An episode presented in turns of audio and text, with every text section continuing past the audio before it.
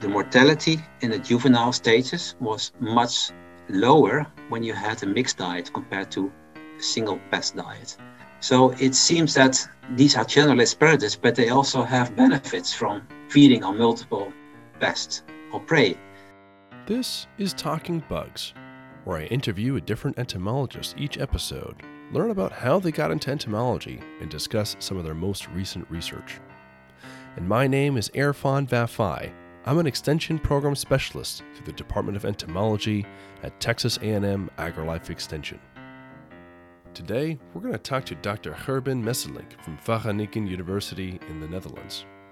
Dr. Messelink is a special professor in biological pest control and greenhouse production systems and a senior research entomologist.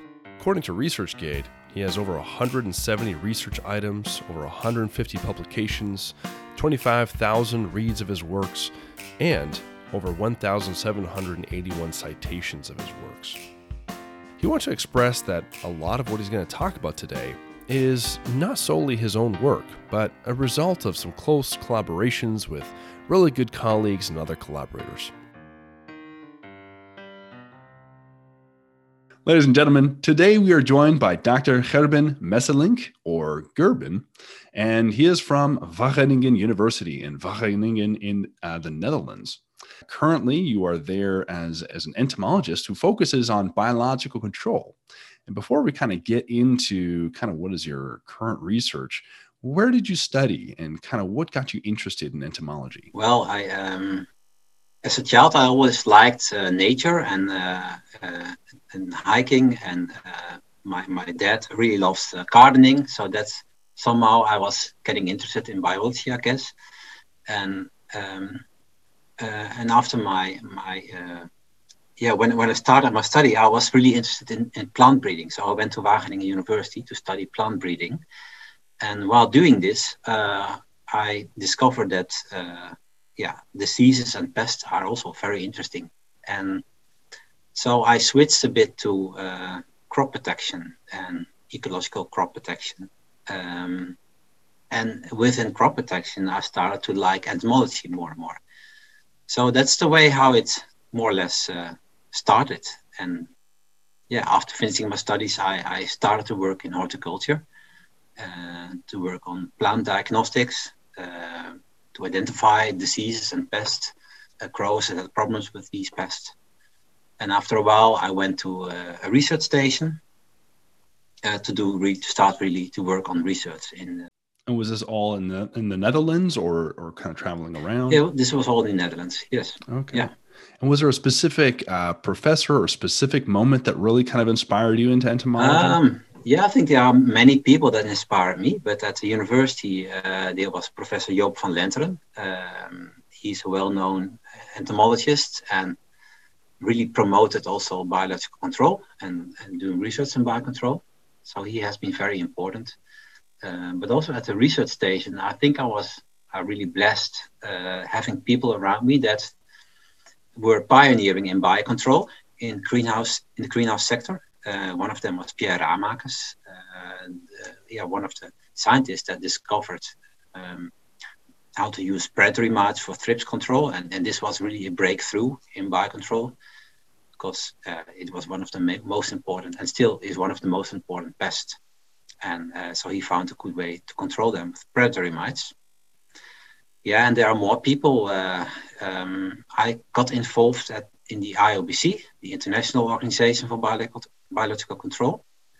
And I still remember my first conference, that was in Canada, Vancouver. And that was for me amazing to discover that there are worldwide so many people working on biocontrol and so many interesting talks. So that really motivated me more and more to continue with biocontrol, to see the possibilities. And that was really great. Yeah, I think those conferences are a great opportunity to just really get that inspiration and meet and network. I think that's one of the best things about it. Yeah. I had the privilege of attending IOBC, was it in 2016 or 17 that we had there in the Niagara Falls region in Canada. And it was really neat to be able to meet you and many of the others there that are specifically working in biological control and that type of research. And then, you know, during my kind of path to entomology, you know, there's been times where certainly it's been challenging. You know, has there ever been a time where it's been really challenging for you and you've kind of almost questioned your career choice in biological control? Well, at university, I had my doubts because I did one thesis that was more on phytopathology, but it was very fundamental, and I started to doubt about my motivation to continue with that, because where do I get my motivation to work on something that is really fundamental? So you can be very interested in something just because you want to understand how systems work or how things work. But I found out that for me, that's not enough. I really like the applied side of work. And that's why I started to work in my first job at the institute. I actually started as a phytopathologist, but at a certain moment, there was a vacancy for an entomologist. I had to work on biocontrol, and I started my work there on biological control. And since then, I actually never doubted it. It's very stimulating to see that the work you do, the research you do, can be applied by crows, and it's actually working also. So, of course, sometimes in research or science you get frustrated because sometimes you're studying things and eventually it doesn't work. But the nice thing about my job now, I think, that I have many different projects, and there's always some projects that go well and where you have good results, and especially those projects where you have an interaction also with growers that are also really enthusiastic about using biocontrol and staying away from pesticides. That's very stimulating, at least what I found stimulating. So I actually had never my my doubts further. I think it's a wonderful job. Yeah. And I think, that kind of solidified it there. I think for me as well was kind of that applied research. I'm very much the same way, is that applied research. And it's really interesting to learn about how it seems like your passion for biological control was developed through it being both applied and also seeing those results and how it's impacting others, essentially. Yeah. And so now you have kind of four main focus areas of research.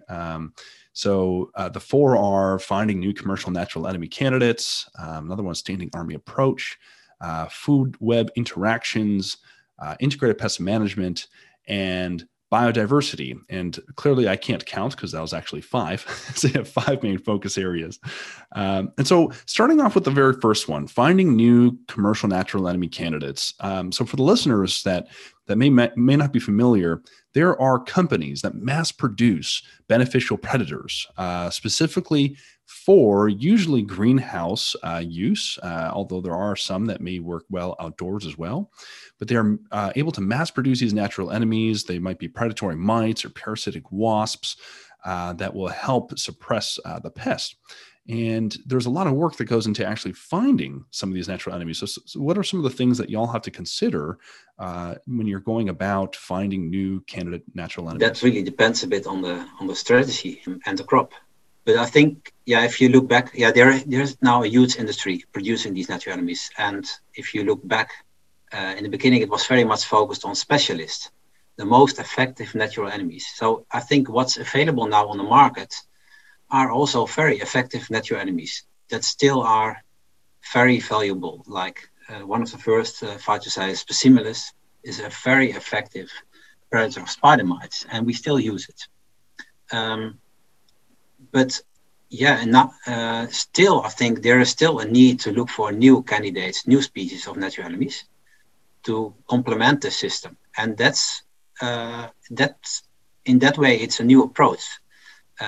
Because now, I think there are already so many species available, products on the market. If you are a grower and you grow a crop, you have multiple pests. You have to build a whole ecosystem in your greenhouse, and you can release all kinds of species. But which makes it complex, and I think at a certain moment you should look more and more as the whole system, how species also complement each other and what are the interactions. So by looking at that, I think you should look at specific criteria. So look at the system, what are the problems? If you, for example, look at biological control in sweet pepper, currently there is a real challenge is the control of aphids because they are developing so fast. Although we have many species that are very effective, I think we can still look for new candidates that have some added value. And then you have to look at specific criteria, for example, species that do better at lower temperatures or higher temperatures, or early in the season or late on in the season. And also you can look at the position in the crop, the habitat preference. Some prefer to be active top of the plant, some are a bit lower active in the plant. So in that way, species can complement, or they attack different stages of the pest, or all kind of things. So that's important. And another point is, I think, and that's a bit also the second theme, the standing army approach. Over the years, I think biocontrol has moved a bit from very augmentative, responding to the presence of pests. Like once you observe, you detect the pests are present in your crop, you start releasing natural enemies to control them. But that's very difficult because you have to be really on time.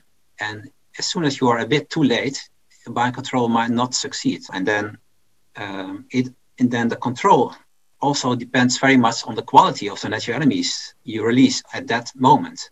So if something goes wrong with transport or whatever, and the quality has gone down, then it's very risky because you're even more too late with controlling them.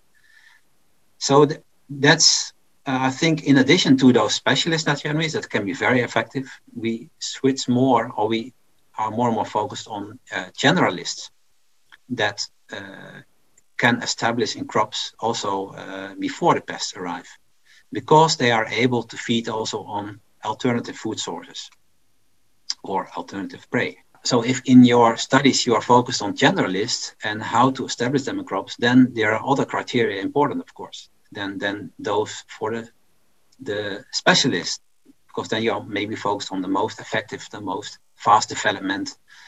But for generalists, it's much more like, okay, how well do they establish in the crop? And some of them are plant feeding. Can they survive on the food the plant is provided, like the pollen and the nectar and the plant saps, and things like this. So how broad are they working, and how well do they develop on alternative food sources you can provide?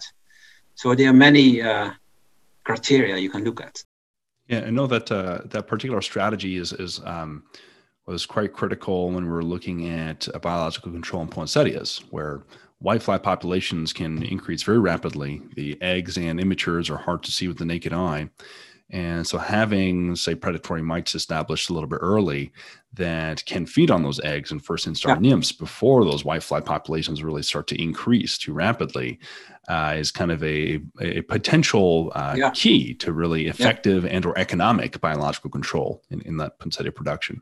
So that kind of takes us into, there's been a lot of questions as well of like, so we spoke about how traditionally maybe specialists were a little bit more commonly used, and now generalists are becoming also very important. How important is natural enemy diversity? The question also arises, should we just be putting way more natural enemies in there to try and simulate the natural system? And that kind of brings us to the third point of food web interactions. Yeah, I think diversity in general is, and there are also many studies showing this, that diversity in general is positive for biocontrol.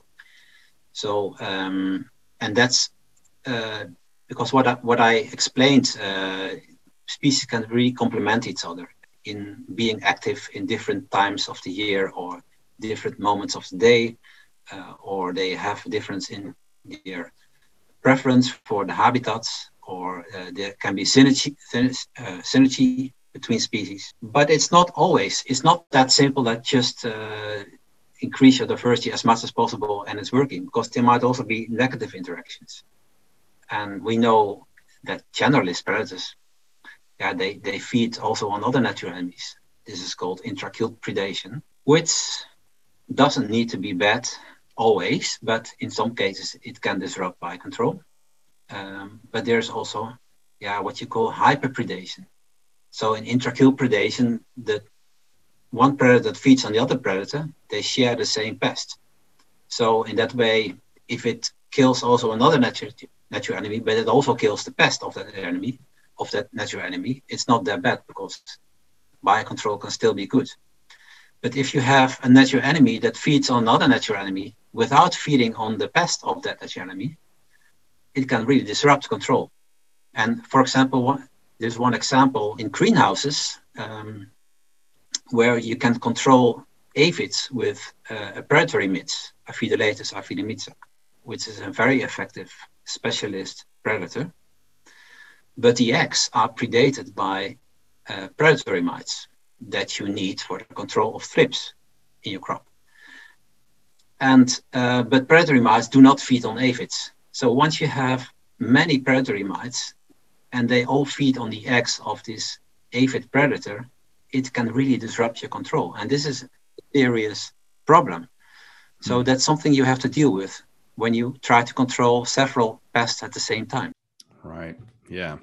Yeah. I think that's one of the keys is kind of, I think you explained one of the concepts there of niche partitioning, right? That they're using different resources. They're not directly competing is one example of how these predators might be able to actually collectively provide better suppression than just a single one alone. And so, I always get that question of, is it better just put in more? And it's always kind of depends on, there's good diversity and bad diversity, I guess, in a way, when we're talking about pest suppression specifically. And so now going on to your fourth one, which is integrated pest management. How established is biological control in commercial greenhouse production in the Netherlands? And how does that differ between fruit and vegetable production versus ornamentals or flora? Yeah, I think it's already for decades very well established in the greenhouse vegetable industry. Already in the 80s, it went to 100%. Wow. All growers, IPM at least.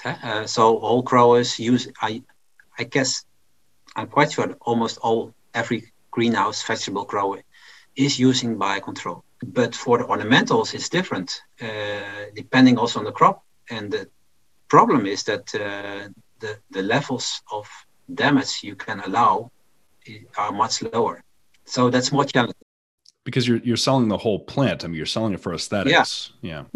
For most, for some cut flowers not, but for most ornamental crops, this is the case. So it's more challenging.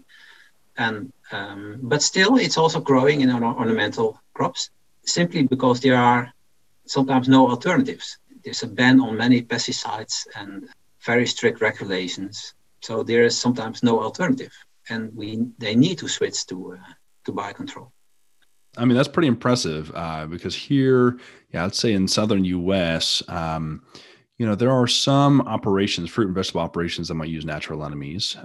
In terms of ornamentals, I only know two, and that's because we were working with them to integrate it into their systems. So it's very uncommon, and I think a part of it is, like you explained, I mean, it's quite a bit more challenging in ornamentals, and so there's still a bit of learning that we need to do in our area in terms of how to effectively implement biological control in that greenhouse production. Which kind of brings us to the last focus, which is kind of biodiversity. And I kind of interpreted this as being maybe a little bit different than, say, food web interactions, because you're almost talking about conservation biological control. Is that right? You're talking about kind of the habitat around production to promote natural enemies. Right, yeah. And this is something rather new, but it's a hot topic. Well, there's a lot of research going on about functional biodiversity in general in outdoor crops, but also many initiatives to promote biodiversity in general for protecting bees or pollinators, birds, and also in greenhouse areas. This increase of biodiversity is going on, and this gives to some growers. For some growers, there's a lot of concerns about the potential risk of this biodiversity. Because they're afraid of migrations of pests from outside to their greenhouses. Right. So they rather prefer this short lawn management than biodiversity. But there are also many growers that are very interested, and they see the potential of promoting biological control and reducing pests outside the greenhouse. But also, we know from many studies that there is quite some migration from natural enemies from outside, inside greenhouses. Hmm. And this is still a rather unexplored area, I think. And we are currently working on this in some projects to see what types of vegetation promote pest control and can also contribute to pest control inside greenhouses. And you would expect this, this is something more for the Mediterranean countries or warmer climates, because their greenhouses are much more open and there's much more interaction. But we know that even in high-tech glass houses that seem to be quite closed, there still is quite some interaction. Sometimes spontaneously parasitism of caterpillars or aphids. Yeah, and the interesting thing, I think, is to promote biological control of pests that are not easy to control with commercial products. Because, for example, caterpillars, there are many species of parasitoids known outside that can parasitize caterpillars and also control this pest. But for producing them on a commercial base is quite challenging. It's very expensive also. Hmm. So far, this has never, I know the companies tried, but when you start to calculate the cost per parasitoid, it's simply too expensive to produce it and release it.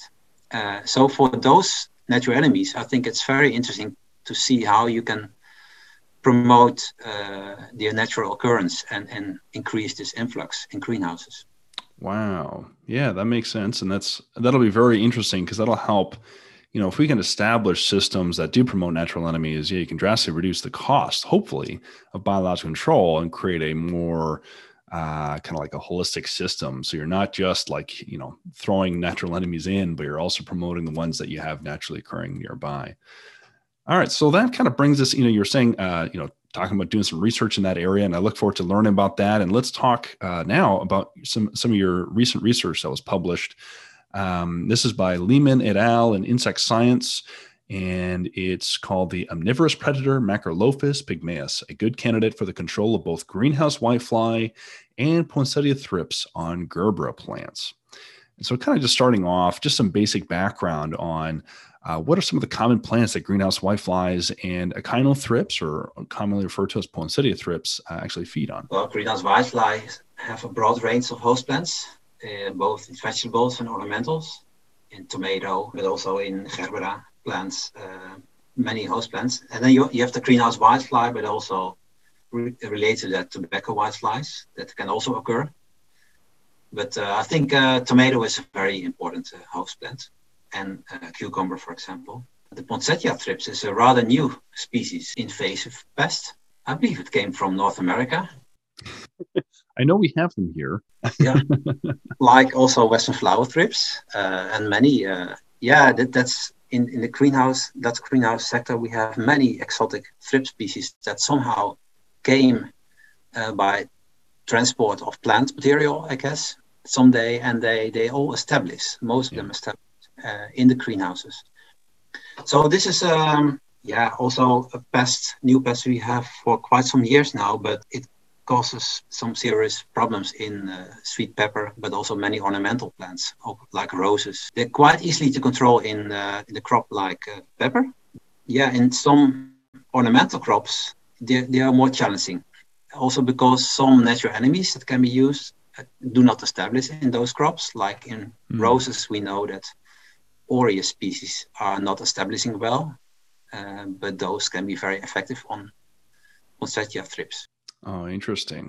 And so this M. pygmaeus, or Macrolophus pygmaeus, is almost like an assassin bug, right? It's a murid, and so it has a sucking, piercing mouth part that can feed both on insects and on the plants. And so, what makes it kind of a promising natural enemy for these two particular prey? Yeah, the promising thing is that it's a real generalist, actually an omnivore. So what you already explained, also plant feeding, and that's a huge benefit because because of that, they feed also on pollen, on nectar, and they can establish also at low pest densities. And that makes them very interesting. But they're also, they also have a wide range of pests they can feed on. And not only whiteflies and thrips, but also aphids, also caterpillar eggs, so spider mites. So they're real generalists. And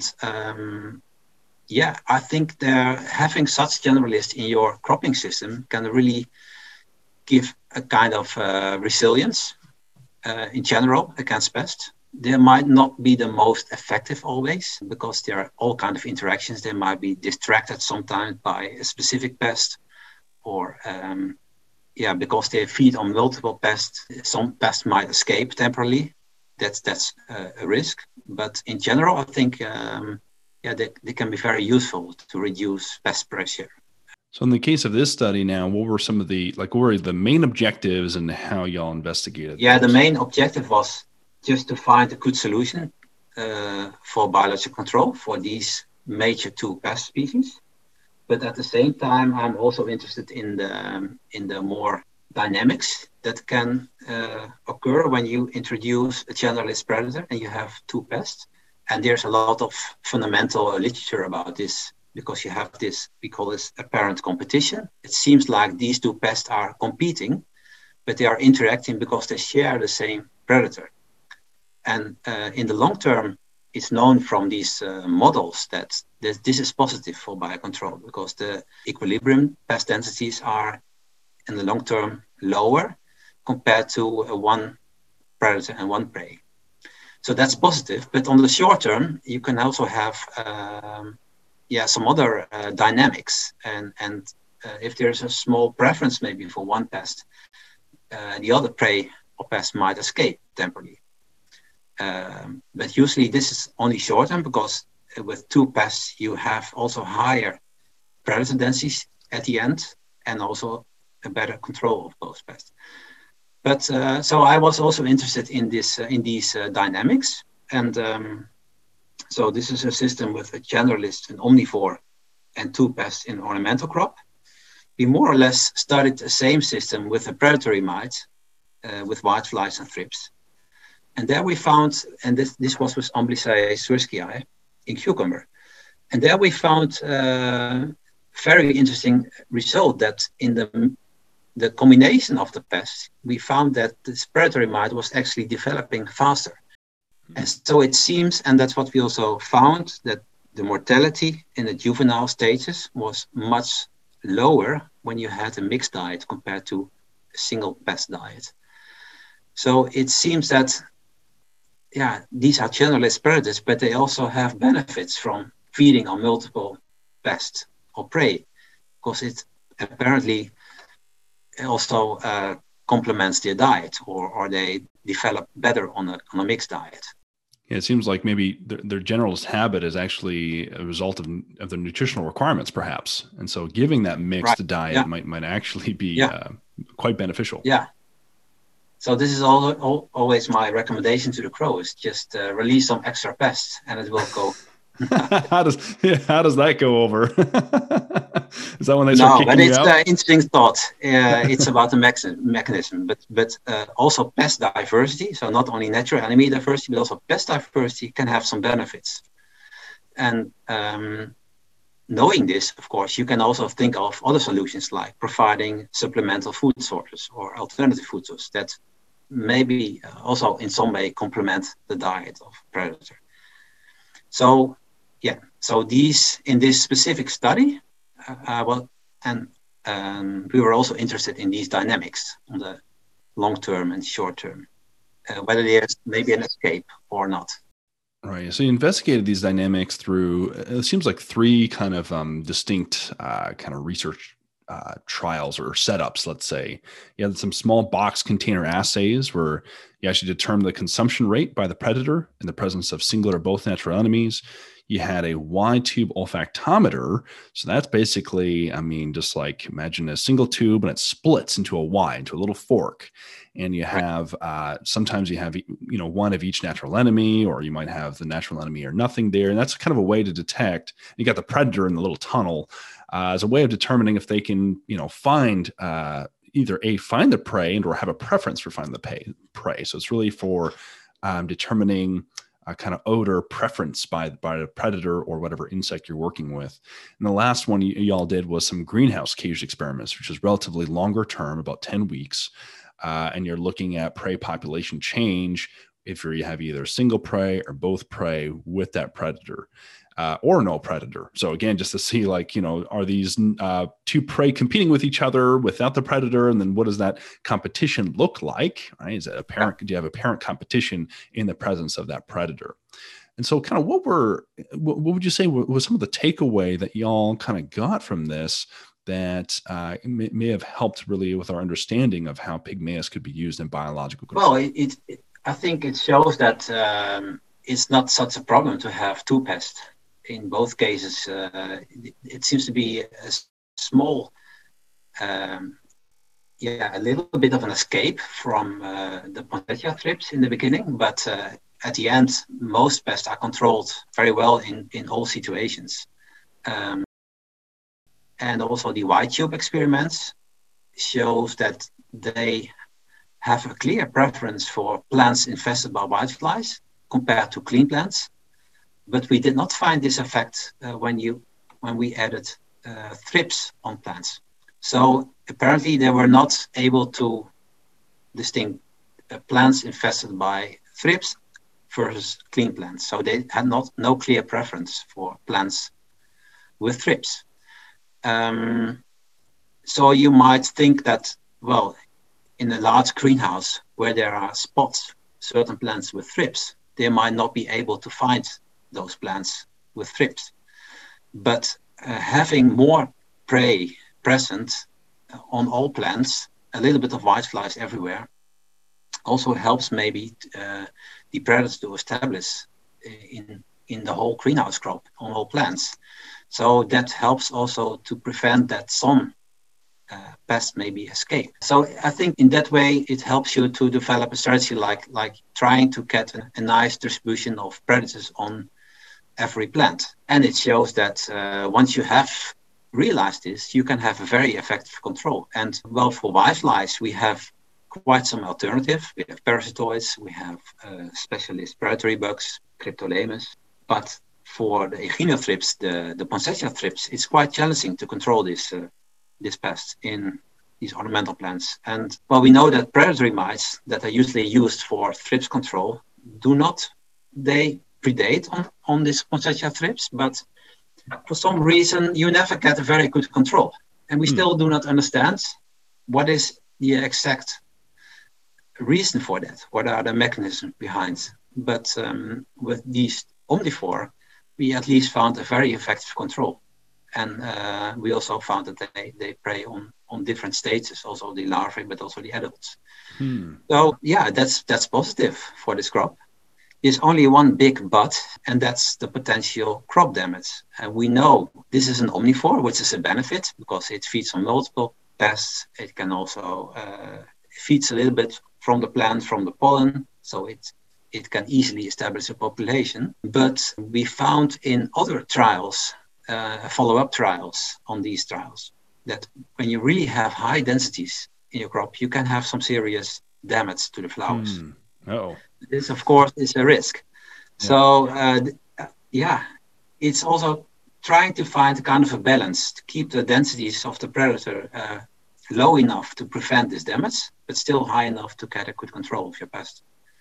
Is Macrolophus pygmaeus difficult to control? If its populations really start to heighten, is it something that can be managed simply, or? It's quite simple, yeah. And we actually found that like spraying against powdery mildew, which is a pathogen commonly occurring, already reduces the densities a lot.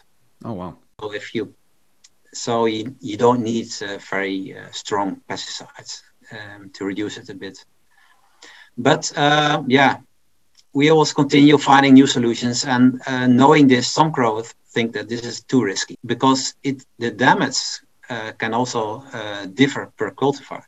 Oh, wow. Some cultivars are very vulnerable, some are not, so you cannot really predict what kind of levels are acceptable.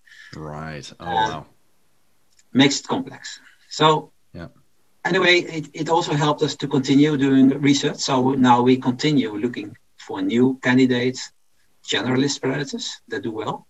And we also did studies in tomato with these omnivores, myriad omnivores. And they're also very interesting. It's like those omnivores, it's a kind of a range between plant feeding and prey feeding. And we know in Southern Europe, some of these myriad predators are used for biocontrol, but they can also give quite some damage. And one of them is Nesidiocoris. And this predator also is now more and more present in Dutch greenhouse or in Northern Europe, and it causes some damage. So growers consider it more like a pest than a predator. Oh, wow. It's actually an omnivore. So in this crop, we studied how you can reduce maybe this more plant feeding omnivore with other omnivores that are more prey feeding. Yeah, and how this interaction can maybe reduce it. So there's still with these omnivores, there are many benefits. They can establish easy, they can control multiple pests, but the risk is always in some crops, there can be some damage. And now, we and also other groups are studying more and more, like how can you manage this damage? Can you maybe somehow change the plant also to reduce this damage? Introduce other omnivores that suppress the more damaging omnivore. And this is all specific to omnivores because, your specialists, like your parasitic wasps, won't cause any damage to the plants, or your predatory mites won't cause any damage to the plants. And so it's these omnivores that have the added benefit of being able to establish without the pest that also, in the wrong balance, can become the pest themselves. Yeah. But if you succeed with an omnivore, it can really be the basic of your whole biocontrol program. Yeah, I think like in pepper, we have a very stable system with an omnivore, Orius species, Orius North America insidiosus, in Europe, Orius laevigatus, that feeds from the pollen. So it is able to build up populations in the crop.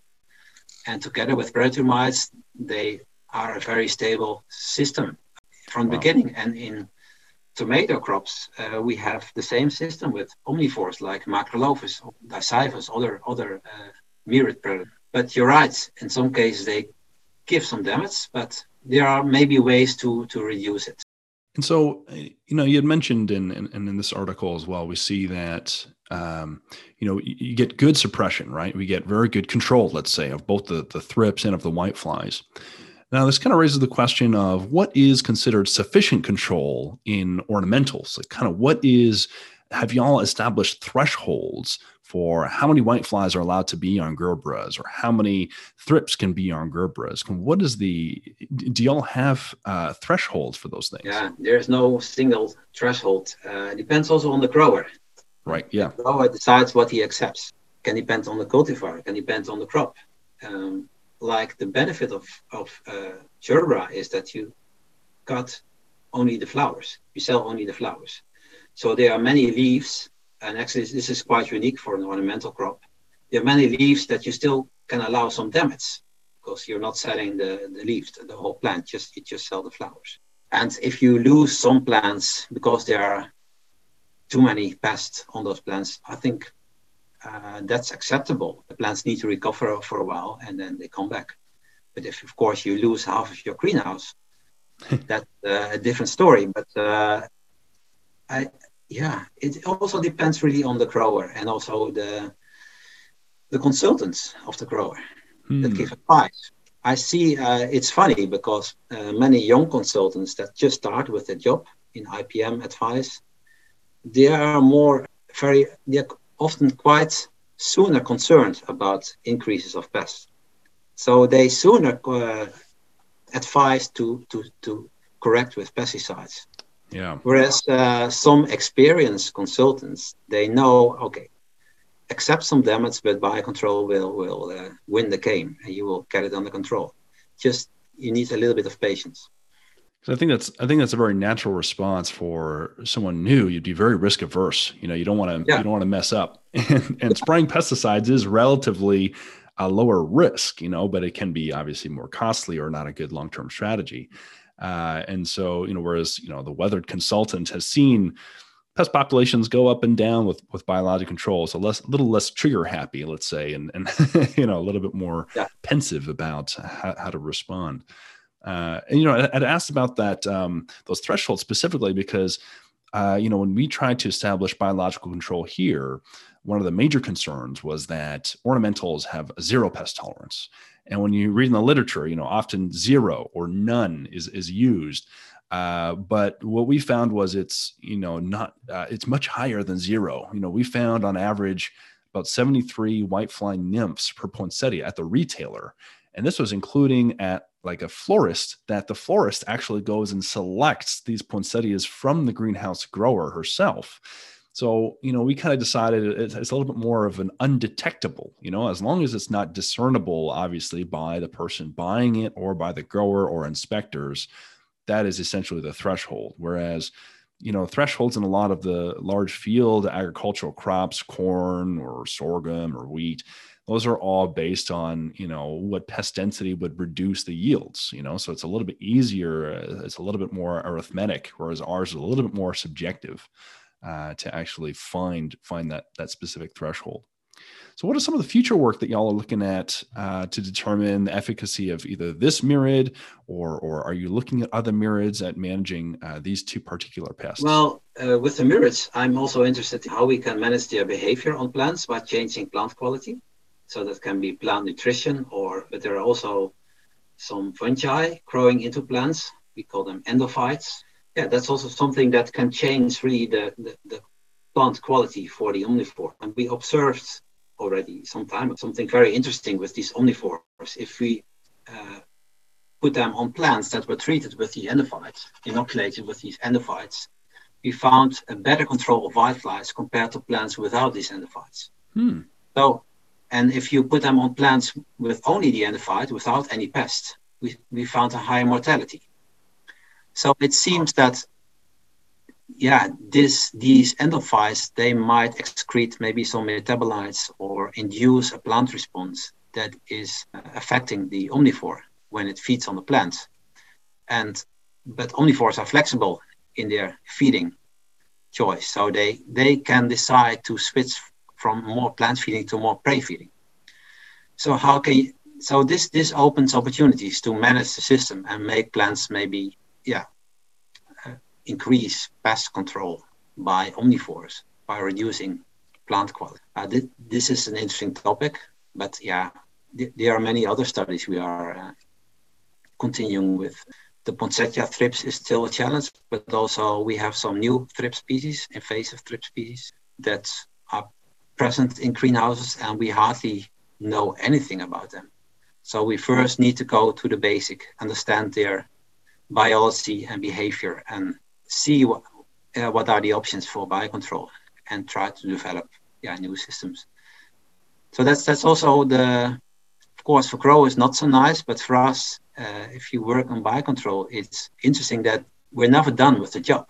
There are always new pests coming. The system is always changing, so there is no IPM strategy finished. It's always dynamic. There are always new pests appearing, new predators coming, new natural enemies we find.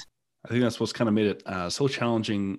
You know, when I try considering writing an IPM manual for our greenhouse growers, you know, it's just that it's changing always so rapidly. Then it's kind of like where do you even start? And by the time you finish, is it already outdated? And so, there's, you know, I really like that multi-prong approach. I think a lot of people are always looking for the silver bullet, whether it be with pesticides or with biological control. And there rarely ever is, or I should say there never really is. And so looking at things like endophytes as well, or plant nutrition as a part of that system as well, I think will be a very important part of how we can effectively use biological control to suppress pests. So I want to take this time to thank you so much for sharing your research with me today and taking the time to talk about kind of what you're passionate about and some of the future work y'all are doing. So thank you so much, Dr. Messelink. Yeah, thank you.